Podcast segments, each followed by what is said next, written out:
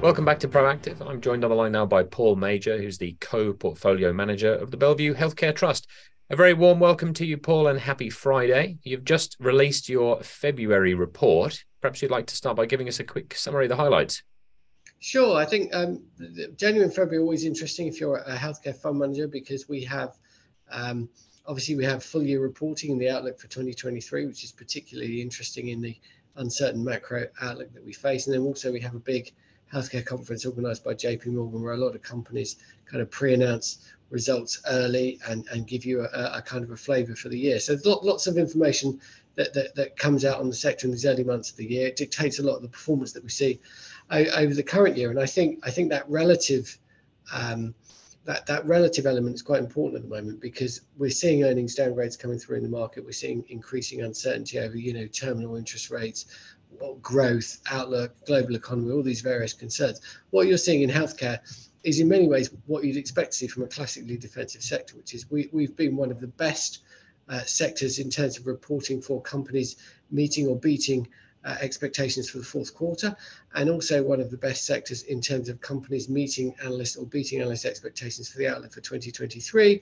And then finally, and, and very importantly, growth in this sector remains robust and then the one other interesting aspect, I think for the last six, nine months, lots of us have struggled to pull together all the various data points that we get around whether or not healthcare consumption was normalizing. Because, of course, during the pandemic, a lot of capacity was reserved, lots of elderly people who are the primary consumers of healthcare were reticent to go to hospitals, you know, worried about COVID, all these sorts of things.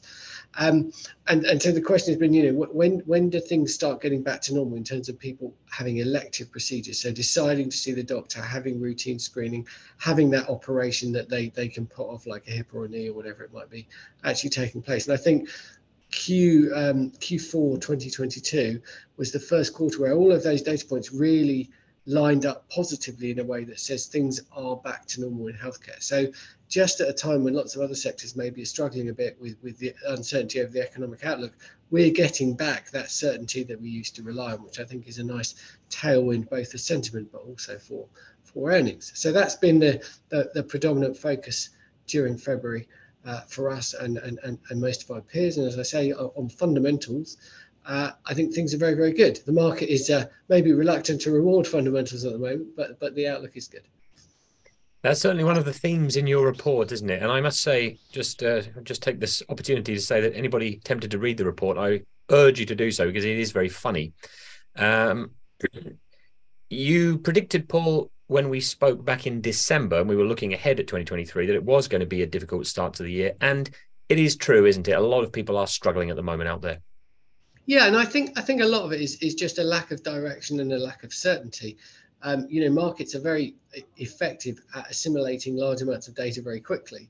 When the data vacillates from one direction to another or, or, or is absent, uh, I think things become very, very tricky. And, and there are there are a huge in, in a broader economy, uh, there are a huge amount of, of, of very, very uh, difficult things to reconcile at the moment. You, you know, we know that um, inflation is rampant. We know lots and lots of people are struggling with food and energy. We also know that if you look at um, you, you, know sales of luxury goods, sales of luxury vehicles, you know, try and practically get a booking in a restaurant or something like that. It's really, really difficult. Um, so, so on the one hand, we're seeing all these things that are telling us that consumers should be behaving in one way, and on the other hand, we're, we're seeing them behaving in a different way. And I, I and I, I think all of that is um, is, is, is very confusing for a lot of people. You, you know, there are so many signs, uh, economic trends uh, around you know, the behavior of the bond market and various other things that say that we, we should be about to enter a recession or in a recession, particularly in the US. And yet it's the recession that never comes.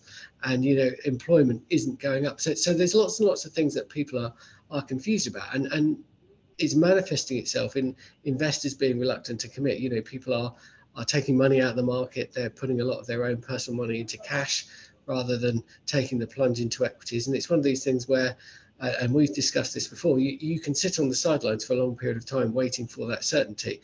But that certainty will only ever be apparent in hindsight. So by the time that it's obvious that it's happened, you'll have missed the first 10, 15, 20% of, of, of the upside or, or the recovery. So it's always a very, very difficult one uh, to, to, to, to work out what to do. But we are as, as I touched on with my previous answer, you know, we are in the fortunate position of covering a sector that isn't so influenced by consumer behaviour, does have a tailwind as we come out of COVID, and is still showing significant resilience around growth because the demand is always going to be there for healthcare services.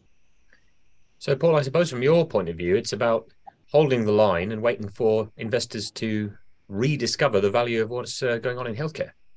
I think so. I, I, mean, again, you know, if, if someone was was was able to settle the emotion and the fear aside and look objectively, you know, where am I confident on growth? Where am I confident on the outlook?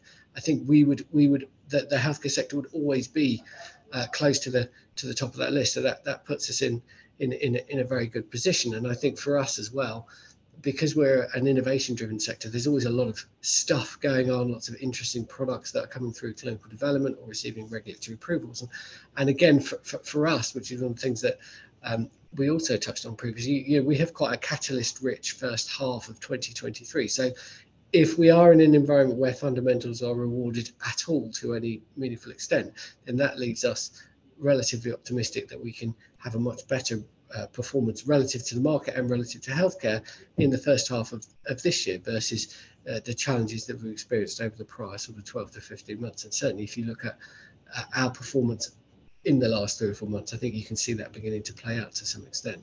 So, so it feels to us, by and large, the worst is behind us, and we're, we're, we're, we're moving toward some kind of normal. But the challenge remains working out what the pace of that transition to normality is, and then waiting, as you say, for investors to become more confident in order to get behind that in terms of capital allocation.